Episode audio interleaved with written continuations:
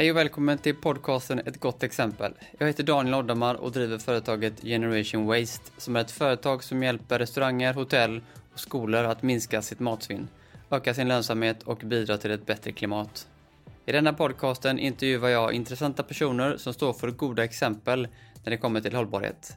Detta i hopp om att ni som lyssnar ska lära er något nytt och inspireras. Med mig bakom rattarna har jag Rickard Bryngelsson som då och då kommer att kasta in en fråga när hans nyfikenhet brister. När covid-19 slog till så stannade restaurangbranschen i mångt och mycket upp. Mat som hade planerats att säljas riskerades nu att bli dåligt och slängas. Detta samtidigt som vissa grupper i samhället drabbades hårt och riskerade att gå hungriga. Det gick helt enkelt inte ihop. Därför bestämde sig Restauranglabbet att göra något åt saken. De sjösatte en uppmaning att nyttja restaurangen till att stödja vårdpersonal, riskgrupper och familjer som drabbats extra hårt av covid-19 med gratis och näringsrika måltider.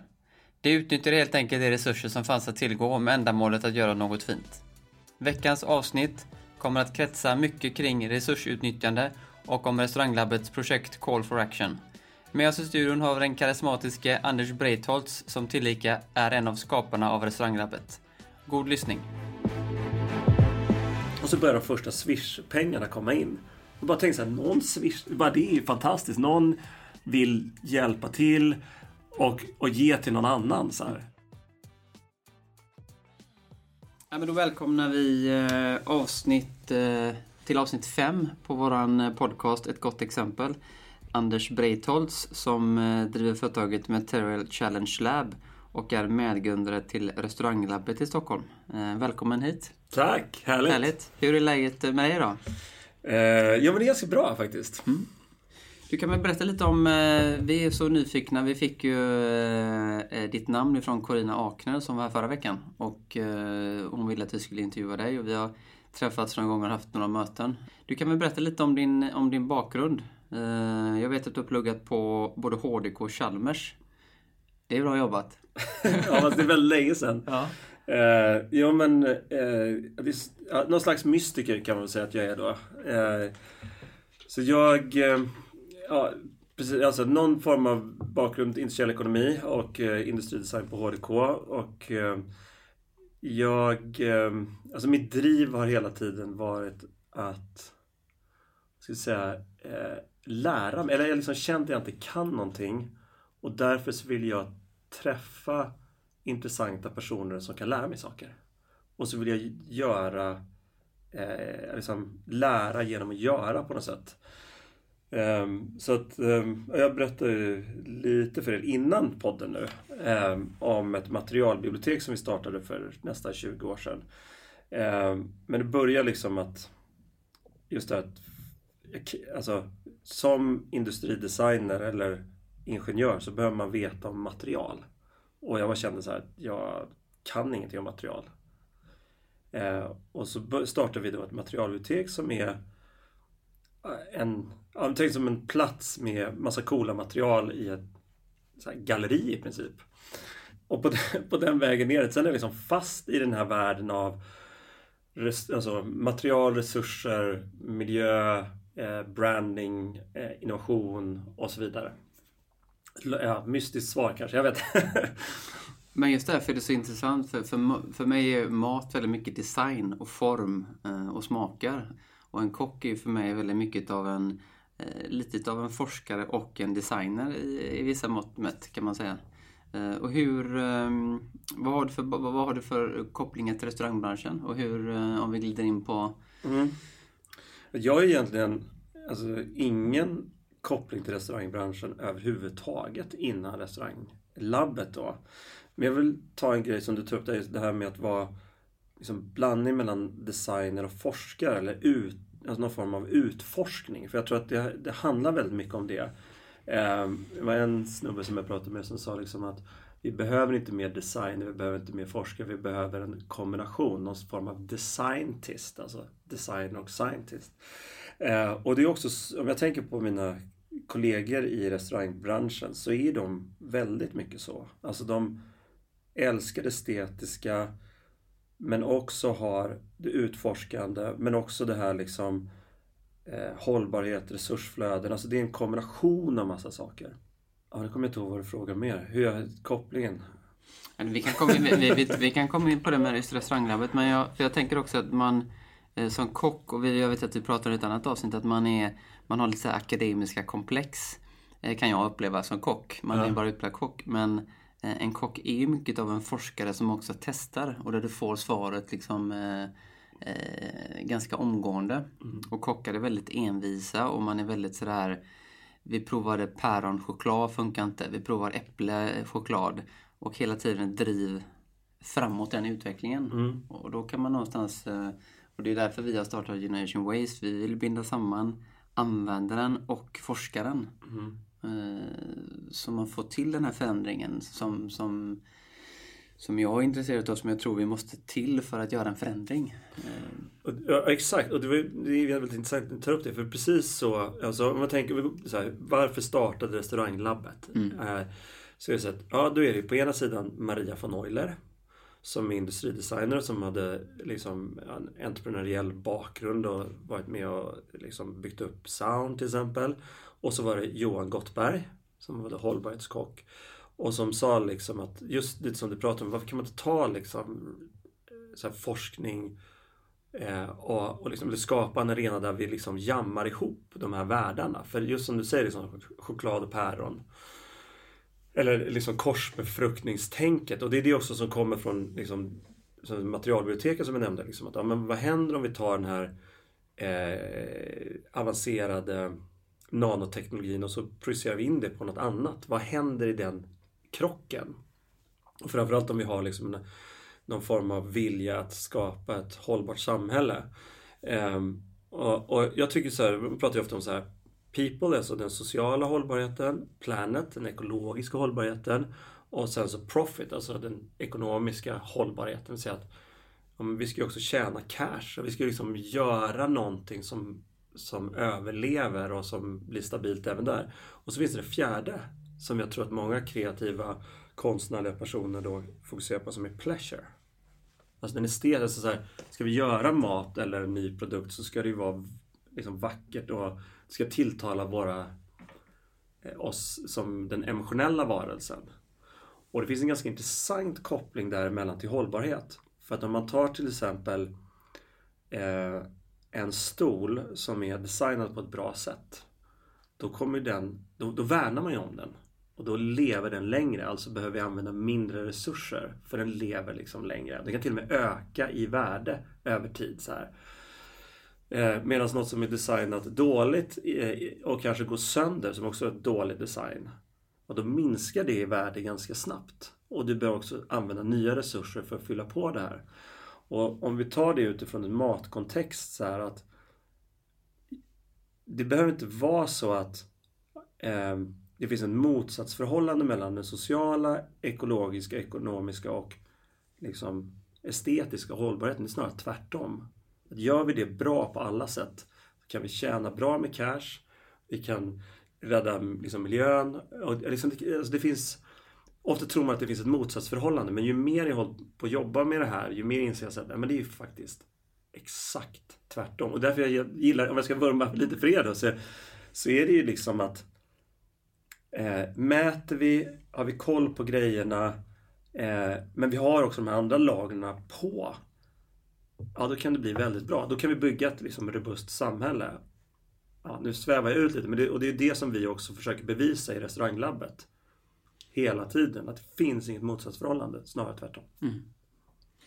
Jag upplever när eh, jag jobbade som kock för 25 år sedan ungefär så var man eh, inte lika påläst på råvaror. Vi pratar om råvaror och olika materialval. Jag upplever att kockar idag börjar skapa sig mer eh, kunskap om hur man odlar grönsaker och hur mm. det ser ut i, från ax till limpa på något sätt. Och eh, Eh, hur, eh, hur det hänger ihop. Hur, liksom, hur kan vi få matavfallet att komma tillbaka till jorden och, och, få till det här cirkulära tänket. Mm. Eh, där upplever jag väldigt ofta att man stöter på problem. Låt oss säga att vi skulle ta matavfallet och skicka det tillbaka till bonden. Mm. Då, då, då, hamnar man på transportsidan. Det kommer aldrig gå. Hur ska du få det matavfallet hit? Dit vill ingen köra. Kan du känna samma känsla när man pratar om innovativa idéer? Att man fastnar ibland på vissa, mm. i vissa faser? Hur, hur, hur... Alltså, det, dels, jag skulle eh, säga, alltså, gå tillbaka till det första du nämnde. Alltså den här, om jag tänker liksom, de här 20 åren som man varit liksom verksam. Så om vi säger så att, eh, att det har blivit en ökat intresse kring ursprung. Och jag tänker när vi hade liksom workshopen kring, eller så som liksom blev restauranglammet, så Stefan e-, Eriksson som är en av kockarna som är med då som också hade, eller med ett bolag som heter Råvaran, det är intressant.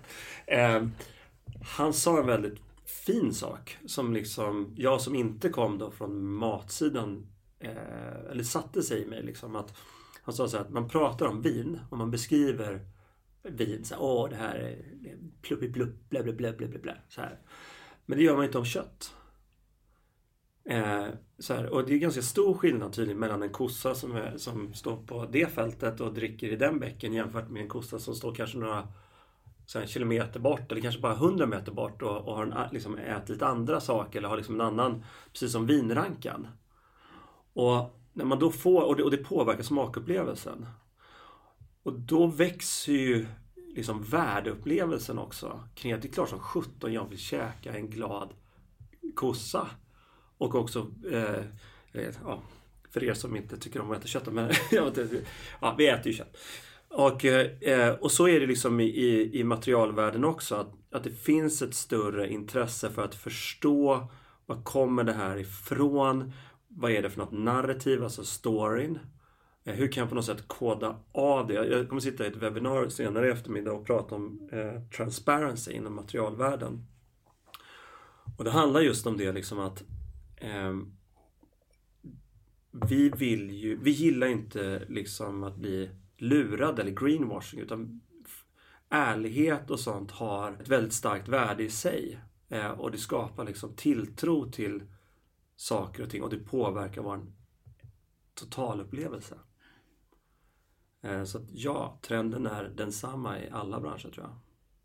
För jag tror också att eh, om man, om man jämför saker som, om man jämför respekt för råvaran som du var inne på det här Eh, så tror jag att tar man en, en, relation till en odlare eller man är med ute på fältet och ser hur man tar upp en, hur man odlar en eh, palsternacka på bästa sätt. Mm. Eh, så tror jag också att man skulle kunna få samma känsla till vissa saker som vi inte har en relation till, som ris till exempel, som fraktas från eh, Asien. Känner jag att är lättare att kassera mm. än vad det är att kassera en grönsak där du har kontakt med en odlare. Mm. Och det tycker jag är så fantastiskt ja, att det har kommit dit. Mm. Och eh, sådana här bulkvaror som, eh, nej, som ris, pasta, potatis. Det, det, är så stora mängder och då är det lättare att, att liksom kasta iväg det.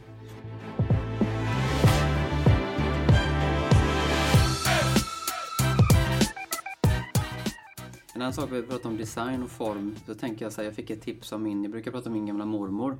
Som växte upp här i Landala, inte långt härifrån vi sitter. Som lärde mig att när du använder grädde eh, så är det alltid minst en halv deciliter kvar i väggarna på tetrapacket. Mm. Om man sätter den på värme på, på plattan så rinner den ner i botten och så kan du hälla ut det sista ur förpackningen. Mm. Eh, och när jag visar det på i vissa kök idag så, så, så, har inte folk sett det. Man har glömt det. Det har gått över en, en generation. Eh, och där tror jag vi har försöka få in det igen, det här tänket. Mm. Eller slickepotten som jag tjatar mycket om. Så, så dels att kockar har bra kontakt med råvaran men när de väl har fått hem den att man då verkligen utnyttjar då hela vägen med förpackningar och liknande. Um, nu svamlar jag iväg på en fråga som var... Fast jag vill haka, jag, jag, jag, jag älskar, jag tycker, alltså, um, för där har du direkt koppling till ekonomi också. Mm. Och alltså, har... det, det, det väl så att när man har 10 liter grädde har du en halv deciliter grädde i varje liter förpackning så blir det totalt eh, nästan eh, vad blir det, 3,5-4 deciliter ja. grädde och det är pengar. Exakt. Eh, och där har vi liksom lite den... Och miljöbelastning. Alltså så här, så, och det som har slagit med livsmedelsindustrin det, det, är, för jag skrev en rapport för, för en, eh, kring liksom resursflödena i Sverige tillsammans med en, med en eh, kille som heter Jonas Rapé. Och då har man inte kartlagt eh, resursflödena i Sverige. Och det har man inte gjort i EU heller. Och då, då blev vi ganska chockade av att dels att man inte gjort det och det andra var så här, vad är det som påverkar vad? Så här, och det visade sig att infrastruktur står för nästan hälften av resursuttaget eh, i, i Sverige. Sen kommer livsmedel. Och, så livsmedel det är, så här, det är ett störst resursuttag och det är jättemycket CO2. Så här. Och så tittar man på eff, alltså effektiviteten, eller materialeffektiviteten eller resurseffektiviteten i det systemet. Och då ser man så att i livsmedelsindustrin så har man enorma förluster. Skulle, skulle jag gå till en eh, så här, Volvos produktionschef och säga Tja! Bara genom att mäta så kan vi få ner 10 Alltså då hade, den personen hade inte trott mig att det hade gått. För, att, för man har, alltså, det, det hade varit, det är för stora liksom Eh, för mycket spill i något som har trimmats i industrin. Mm. Medan i livsmedelsindustrin så kan man trimma så mycket. Det finns så mycket, alltså vi slänger väldigt mycket mat i, i varje led. Och det blev för mig så här, det är ohållbart. Plus att det går ju att spara massa pengar. Och vi kan också använda dem.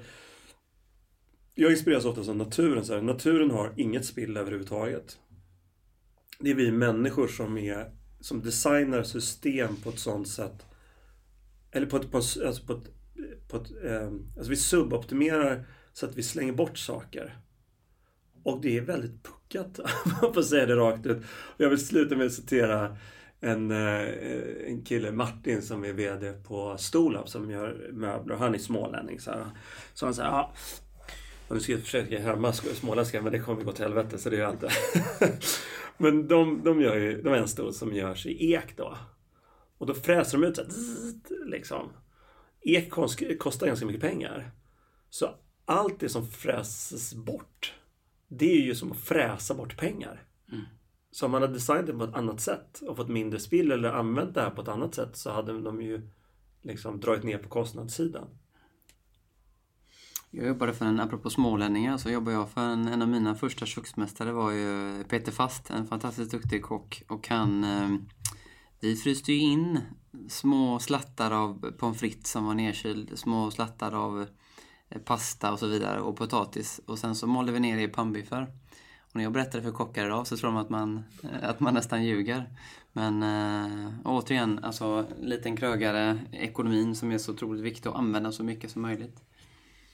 Jag tänkte på eh, efter den här krisen då, eller som vi är inne i, mitt i den här krisen, så, så många idéer som jag har sett och så många projekt som sätts igång. För någonstans kan man väl lägga sig ner och, och, och dö eller så kommer vi på nya idéer. Och det är lite också där vi har träffats. Upplever du detsamma att, att det som händer är en, en process som vi måste liksom, det kommer upp så mycket idéer eh, och vi tänker utanför, alla tänker utanför boxen alla får skruva på sina affärsmodeller. Ser du det som en, ett steg i rätt riktning? Att, att många pratar om att vi ska gå tillbaka, men jag tror inte att vi kommer gå tillbaka utan vi måste gå, gå in i det nya. Mm. Men alltså, eller, det är klart att göra saker är ju bra. Eh, jag, vi hade, hemma hos oss hade vi besök från några inom sjukvården som sa så här att ja, men vi har hållit på med ett IT-system i åtta år. Men nu med covid-19 så löste man det på tre veckor. och jag känner liksom att själva beslutsrummet är mycket mer effektivt nu. Alltså det går så här, okej okay, vi behöver sätta upp ett eh, Zoom-möte. Så här, något man har pratat om jättelänge, men nu gör man det, pang. Och att utrymmet, liksom, alltså i en kris så, så blir det, finns väldigt lite utrymme för eh, att inte göra. Mm. Um, och sen så, då, så, så var, var, var är man på väg någonstans? Ja, den är ju alltså jätteintressant sak. Jag tror ju... Jag tror att, alltså, det är som, liksom som alla pratar om, men, att, men jag tror att, att man känner en rådighet över förändring. Alltså att vi människor kan, vi kan skapa massa problem, men vi kan också nyckla ut massa problem.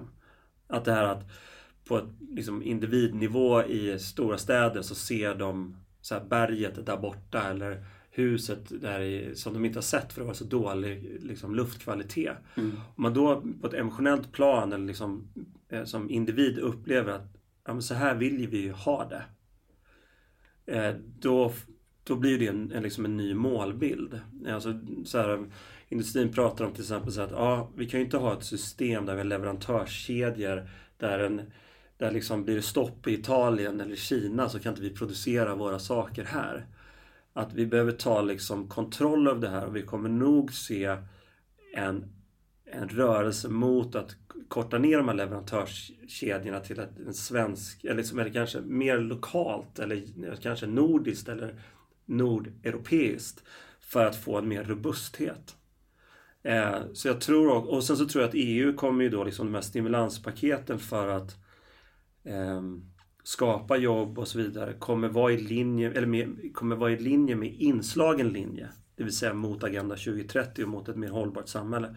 Så jag tror att vi kommer få ett större fokus, alltså det kommer finnas medel och eh, det här kommer sprida på eh, hållbarhetsfrågorna. Mm. Eh, mm, som jag tycker är jättebra. Och digitaliseringen såklart.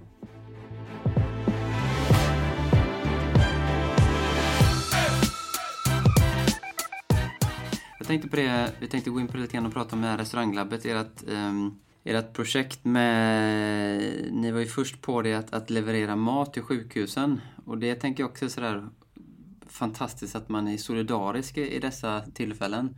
För först hade alla kris, och, eller det är en kris, och jag tycker jättesynd om många krögare som, som har det jättetufft. Men i, så att säga, hur hjälps vi åt i krisen? Mm. Och där var ni ju fantastiska med ett projekt. Du kan väl berätta lite om eh, hur det startade och hur, eh, hur ni fick idén? Ja, ja alltså det har ju varit helt vansinniga veckor kan man säga. Men, men där är ju återigen så här, alltså, restauranglabbet eh, börjar med som så här, ja men vi vill visa på att det går att uppnå Agenda 2030 eller COP21, det vill säga Parisavtalet. Att vi måste liksom, vi har tio år på oss att, att lösa någonting. Och, och då vill ju vi så här, visa i handling att det är fullt möjligt att uppnå. Eh, och vi liksom mäter allt och korsbefruktar tänk och liksom kopplar ihop forskare och bla bla. Så här. Och sen så har vi kunder som då, eller liksom matgäster som äter Eh, och, eh, eh så vi använder då metodik från cirkulär ekonomi. Eh, och, och, där vi har de här storheterna som vi pratade om innan, social, ekologisk, ekonomisk hållbarhet och sen också liksom pleasure-dimensionen. Då. Eh, och bara för att slå oss själva lite för bröstet då, så liksom att vi, vi har ju uppnått så här One Planet Plate. Alltså en fjärdedel av vad CO2 är i, liksom, i, i, liksom, i, i medel för en svensk lunch. Eh, och då är det ändå med kött och fisk och sådana saker. Vi hade lönsamhet efter två månader. Vi hade spill som bäst på Ja, du hade ett bra namn. Alltså efter när man har käkat. Efter... Gästsvinnet. Gästsvinnet, alltså efter man har käkat. 1,9% spill. Det är vi jättestolta över. Fantastiskt. Men, ja, det är coolt. Men för att gå tillbaks då till det här liksom, krisen då. Så att, då var det så här, okej. Okay, det, så nu händer det liksom. Nu stängs det ner. Eh, och, eh, och då tänkte vi så här, okej, okay, men ja, antingen så precis som vi säger, lägg, liksom, stopp, lägg ner, vi väntar ut det eh, och så vidare. Så här. Eller så, så, så ser vi liksom eh, Alltså vi tittar på det med liksom ett resursallokeringstänk, alltså cirkulär ekonomi. Vad har vi för några flöden här? Så här? Och att, okej, okay, på ena sidan så har vi, det kommer bli jättemycket spill. Det var, liksom, det var vår första tanke. att Den här maten som egentligen ska gå till restaurangerna. Som inte, som liksom, det kommer bli jättemycket matspill. Bra liksom, råvaror. Det är dumt. Eh, och sen som det andra då, så att ja, men vi har ju produktionsanläggningar, det vill säga kök och restauranger, som inte kommer användas. Det är också en resurs. Liksom, det, det är spill att inte använda det. Det förser ju ändå folk med käk. Och sen var det så här att ja, kunderna, vad de gjorde med hemma, vi har riskgrupper som, som faktiskt är, liksom, det är farligt för dem. Eh, och sen har vi några som jobbar helt hysteriskt mycket. Och det var också det som, liksom, för vi pratade med eh, Eh, liksom, kollegor i, i, i Milano, eh, Paris och Barcelona. Så här, vad, hur har samhället reagerat på det här? Vad, hur, vad har hänt? Så här? Och i det så, så satte vi oss ner liksom så här, ja, men vi lägger de här grejerna över varandra. Så här, ja, men vem, liksom så här, ja, hur gör vi med maten? Vad kan vi göra med det? Alltså, så här, hur kan vi aktivera kök? Hur kan vi liksom, eh, så här, vem ska få köket? Vem ska betala? Liksom så här. Och då tänkte jag men vi, vi bara flyttar resurser. Och så la vi, jag tror vi la fem dagar bara på att liksom ringa till sjukhus och så här, hur ska vi göra, prata, hur, hur är det i Paris? Ja, men du måste lämna kassan utanför dörren. Eh, du måste ha munskydd, du måste ha handskar. Du, du vet. Så vi visste ju inte var det här skulle ta vägen då heller. Så vi la väldigt mycket tid på det och sen så tänkte vi så här, ja men nu, nu testar vi och så, så la vi ut det i sociala medier. Och dagen efter så hade vi haft 20 000 pers som hade Jag har aldrig, jag har liksom, jag har aldrig varit med om en sån här vir, viral grej. Så bara, ah! Och du sa, det delades ju. Fejan var ju intressant där. För liksom Instagram, vi hade inte så mycket Instagram-följare. Eh, men Fejan är coolt för det delas ju så här. Och det delades, jag tror 116 gånger. Herregud. Alltså, helt, alltså ja. helt hysteriskt. Eh, och eh, min fru så här, liksom mejlade Mia Skäringer och du vet, eh, alltså vi spred liksom så här, vi tyckte nu kör vi liksom. Och så började de första Swish-pengarna komma in. Och bara tänkte så här, någon Swish, bara det är ju fantastiskt. Någon vill hjälpa till eh, och, och ge till någon annan. Så här. Häftig upplevelse. Och sen då så här, till liksom det här att eh, att vi, vi, vi kom med den första leveransen. Jag kom på kvällen så, så levererade vi till eh, Sofiahemmet tror jag var. Och sen dagen efter till SÖS. Och jag var inte uppe i Stockholm då men, men eh, Johan och Pascal och jag tror Elin var med också och Jenny liksom kom tillbaka och berättade så ah, men det här var den, liksom den här reaktionen, känslomässiga reaktionen. Att de blev så här jätteglada och så här. Och, eh, och, så här, och det, det var liksom en så här, känslomässigt väldigt häftig grej. Och det har liksom fortsatt också efteråt. Framförallt när vi levererar till så här, barnfamiljer. Och då har det nästan blivit så här äh, att man inser så att ja, det finns i Sverige folk som verkligen behöver. Eh, och det här var inte något vi hade tänkt att det skulle bli. Och sen har det ju hänt liksom massa grejer. Det var häftigt att se att andra liksom, restauranger gjorde det. var häftigt liksom att, att det blev en sån en sån rörelse, liksom att, att det blev liksom en, en rörelse i Sverige. Eh, och sen så blev vi så här intresserade av, men är det andra som har gjort det här innan? Alltså hur, hur, hur pass först var vi på bollen? Och det enda vi hittat är några liksom i, ta, nej, i, Spanien som lever, började leverera pizza gratis dagen innan. så att, eh, och, och, vi tycker liksom att, alltså, som du säger, liksom det att hjälpa till, att gå från så här, ja ah, det är så synd om restaurangbranschen åh det är så synd om oss.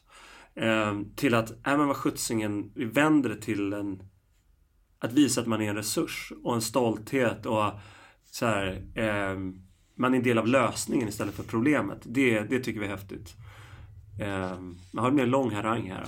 ja, det är så fantastiskt. Alltså det ni gjort, det är, jag tycker det är helt fantastiskt. Och jag tänker också det, det du sa att ni, ni la nästan en veckas tid och förberedde. Ni intervjuade sjukhusen och pratade med personal så man fick ordning på själva logistiken. Mm. Eh, det är lätt att de står med för mycket mat, vilket säkert har hänt. Och jag kan dra liknande, jag vet att eh, vid julbord här i julbordstider, så alltid efter när det sista julbordet är serverat så skänker alla krogar maten till, till Räddningsmissionen och Stadsmissionen. Men då står de också med ett överflöd. Mm. Så återigen tror jag man får titta på den här cykeln igen och se vad, vad kan vi ta den delen och så, och så hjälps man åt med de här resurserna. Mm.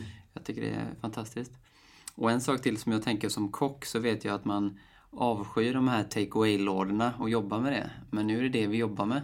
Nu är det den marknaden som är mm. och så och där är ju kockarna fantastiska för de ställer ju om på en femöring. Mm. Och så är det det man jobbar efter. Ja. Så där är ju restaurangbranschen fantastisk tycker jag. På att anamma nya idéer och, och man kör och lämnar och, och, fixar. Och, jag läste om någon restaurang i Stockholm som hade sex gäster bokade på en fredagkväll. Men de hade kört ut tror jag 600 såna här grillkassar. Exakt. Eh, det är ju fantastiskt.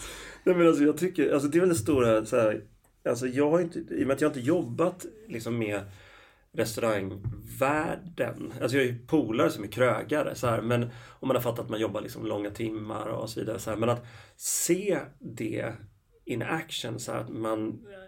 Alltså tänk om jag hade som liksom designer haft så här, ja du får så här på kvällen då beställer du lite plåt och lite plast och, och liksom nu, nu ska vi liksom bygga någonting. Och sen på morgonen då, liksom, då designar du och sen så skapar du det och sen så har du en kund som köper det vid lunch. Mm.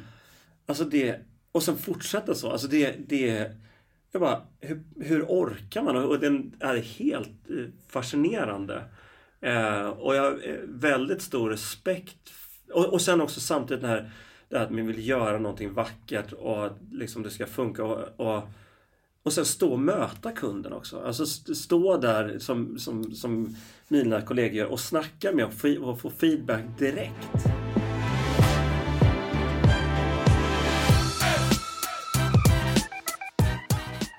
Jag har en annan fråga som jag tänker på som vi glider in på här. Hur tror du, eh, för när man pratar om hållbar utveckling och cirkulär ekonomi, många kockar jobbar ju redan praktiskt med det idag. Men det som vi jobbar med det är ju någonting att vi vill digitalisera. Vi mäter ju matavfallet kan man säga. Hur ser du på tekniken och digitaliseringen i den branschen med mycket hantverkare? Mm. Alltså, vi har ju snackat lite om det innan så här, eh, att eh, det är jättebra med en ledningsgrupp i ett bolag liksom tycker så här, åh vad bra vi ska ha det här digitala systemet. Men om de som ska utföra jobbet, alltså inte eh, att det är komplicerat på något sätt eller liksom det stör deras jobb så är det svårt att implementera. De kommer liksom inte upprätthålla det. Man, alltså, man pratar mycket om lean i industrin. Så här, alltså, liksom war against waste. Alltså tid, resurser, liksom, eh, rå, eh, råvaror och så vidare. Så här.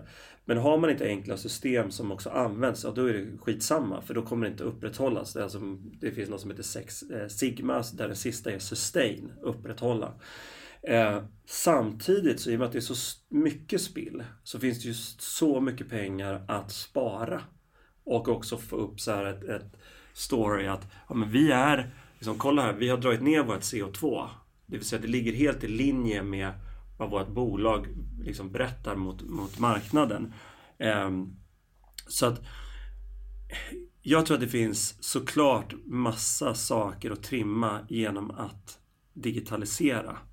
Ehm, och det här går an till den sociala hållbarheten. Alltså jag, jag tror att det svåra är Alltså det man behöver göra är egentligen titta på den sociala hållbarheten i livsmedels, alltså i restaurangbranschen. Um, och det är något vi vill titta på jättemycket eh, också framöver. Eh, ja, nu svävar jag ut lite men det, alltså jag ser så här, det finns ganska mycket ergonomibitar, det finns Alltså, bara att man liksom... Kanske får en förståelse för också att, att, att uh, jag tänker att jag menar om man pratar om digitala system så upplever jag ju generationen nu som är från 20 uppåt är ju mycket snabbare på tekniken vad det gäller eh, appar, komma in i system. De är otroligt snabba på det mm. jämfört med vi är lite mer gubbiga nästan. Ja. Men jag har ju fått lära mig under två års tid att att det är liksom ett, eh, ett komplement i min egen utveckling med de här digitala systemen. Mm. Och det måste vara enkelt, som du säger. Mm. Jag, jag, jag, tänker på IKEA till exempel. 2000 kan det vara 15, 16, 17, någonstans i, alltså, i möbelbranschen så har man en stor mässa i Milano. Det kommer jättemycket folk dit, nästan, ja, jag tror nästan 400 000 per år.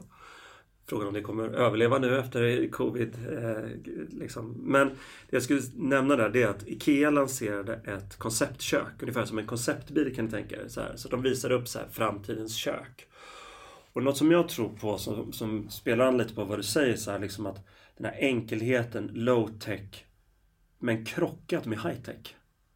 Alltså, köket hade till exempel så här eh, alltså klassiska material men det var liksom automatiserat utan att det syntes. Och det ser man mycket i designvärlden också, att man liksom det ska inte vara en tekniktröskel. Eh, det ska heller inte liksom kompromissa med estetiken. Det ska bara funka.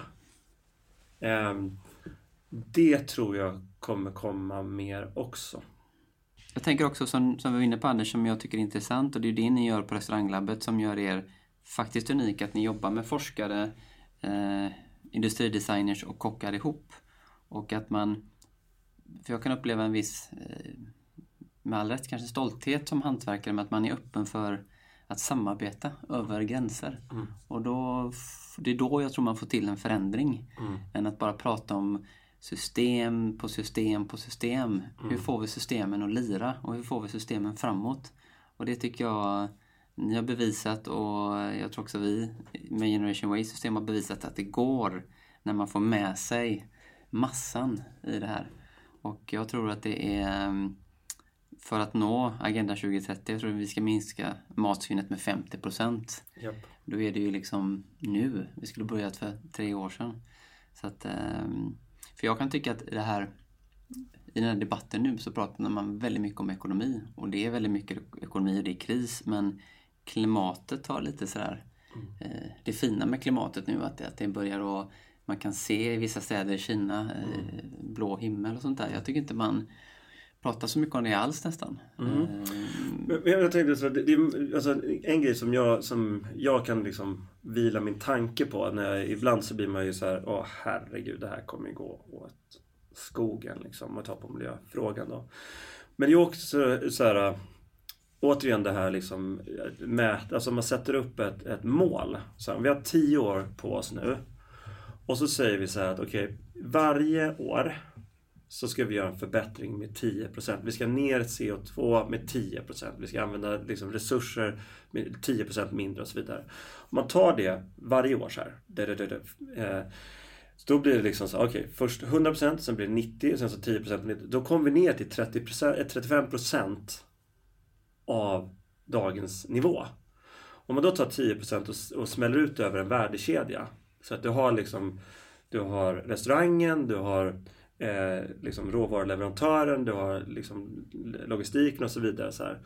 Då blir det ganska, alltså genom att göra små förändringar men göra det konsekvent, alltså sån här ränta på ränta effekt nästan. Då kan vi, då kan vi lösa det. Och sen också, som du, precis som du säger, att låna tänk eller korsbefrukta tänk. eh, För det är så vi sätter det. Så här, ja, men, så här, Gud vad intressant. Jag, jag hörde eh, ett webbinar så här, att ja, men inom livsmedelsbranschen då, då kopplar man biodiversity impact, alltså hur, alltså hur, eh, råvaruflöde, som mat, eh, livsmedel påverkar biodiversitet. Jag kan inte säga det ordet. Ja, Långt ord. det långa svåra ordet. Ja. Eh, att man börjar liksom göra sådana kopplingar och man kommer gå ut liksom bland storföretagen och redovisa det. Och då säger jag så här, men det är ju perfekt. Vi skulle kunna, det är något man skulle kunna använda i industrin. Så här, plastflöde, vad, hur påverkar det liksom bio... För, för CO2 till alla, det är en grej. Men alltså, mm, alltså det här med att vi håller på att knocka våran liksom biotoperna, det, det, är, det är farligt. Eh, Ännu farligare. Eh, Så med det sagt så, så liksom det är väldigt häftigt att korsbefrukta. Så här, för man, liksom, ni hänger på era mässor och vi hänger på våra mässor och läser våra tidningar eller får våra liksom, liksom indata liksom, eller kunskapsflöde. Och det finns lösningar på massa olika områden. Eh, och det är då det blir effekt. Och så, så, så vi bara sätter så här, okej nu jäklar ska vi sätta 10% i- i vårt bolag. 10% bättre. Liksom. Vad innebär det ekonomiskt? Ja, det är jättebra. 10% mindre kostnader, superbra. Och CO2. Kan vi göra det? Ja, men så här, var börjar vi trimma någonstans? Jo, vi, mä- vi måste ju mäta.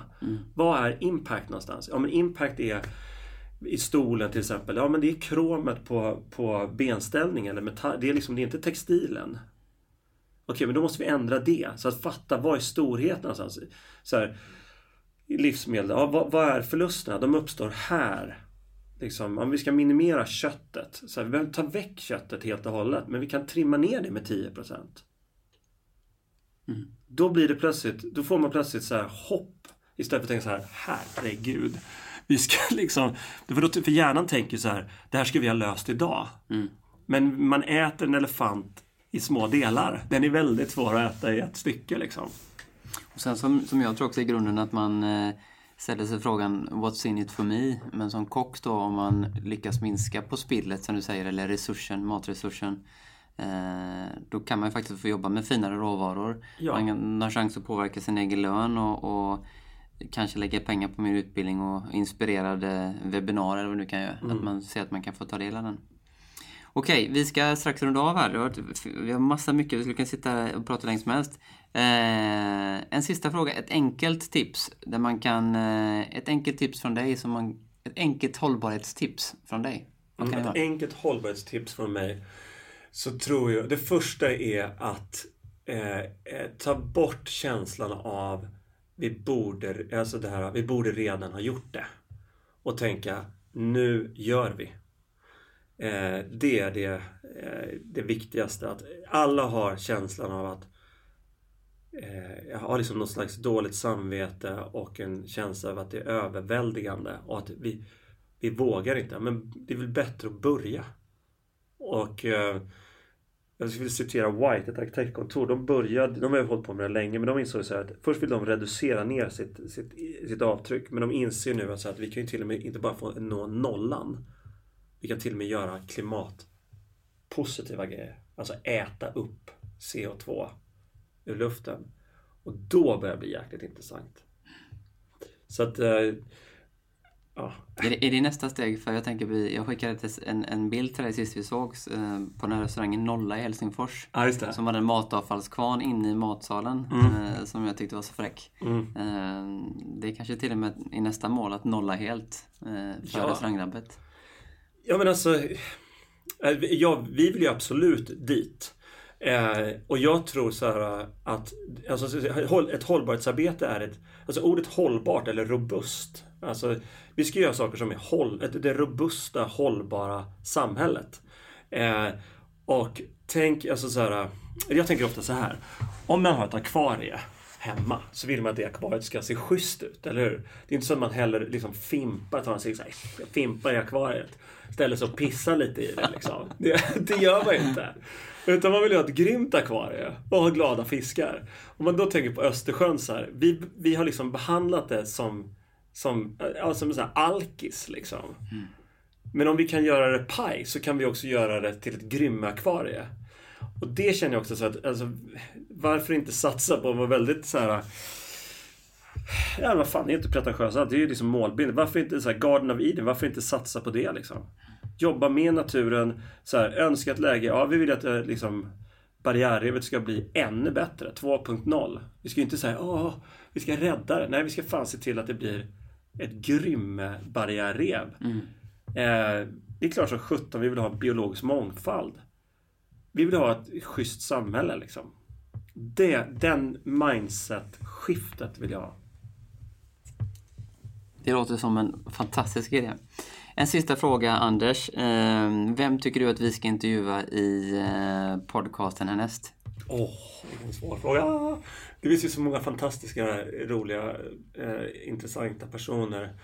Eh, den första som hoppar upp i huvudet, förutom mina egna kollegor då såklart. Eh, Johan och, eller alla, eh, jag måste ju vurma lite för alla kollegorna. Men en person som jag tycker man ska intervjua det är faktiskt Anna Maria Orru som är biomemiker. Och biomimik handlar om att lära av hur naturen löser saker och ting.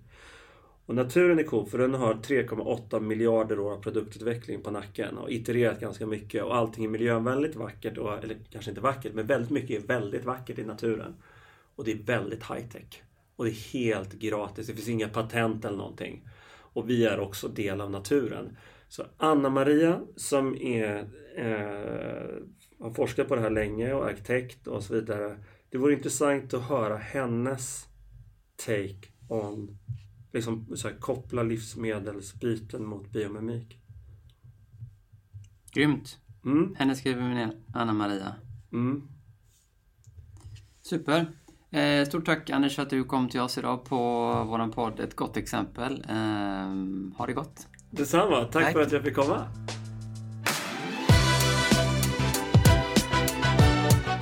Tack för att du lyssnat på vår podcast Ett gott exempel. Du hittar oss på Acast, iTunes och nu även på Spotify. Du hittar oss även på Instagram där vi heter Ett gott exempel. Gå gärna in och följ oss där.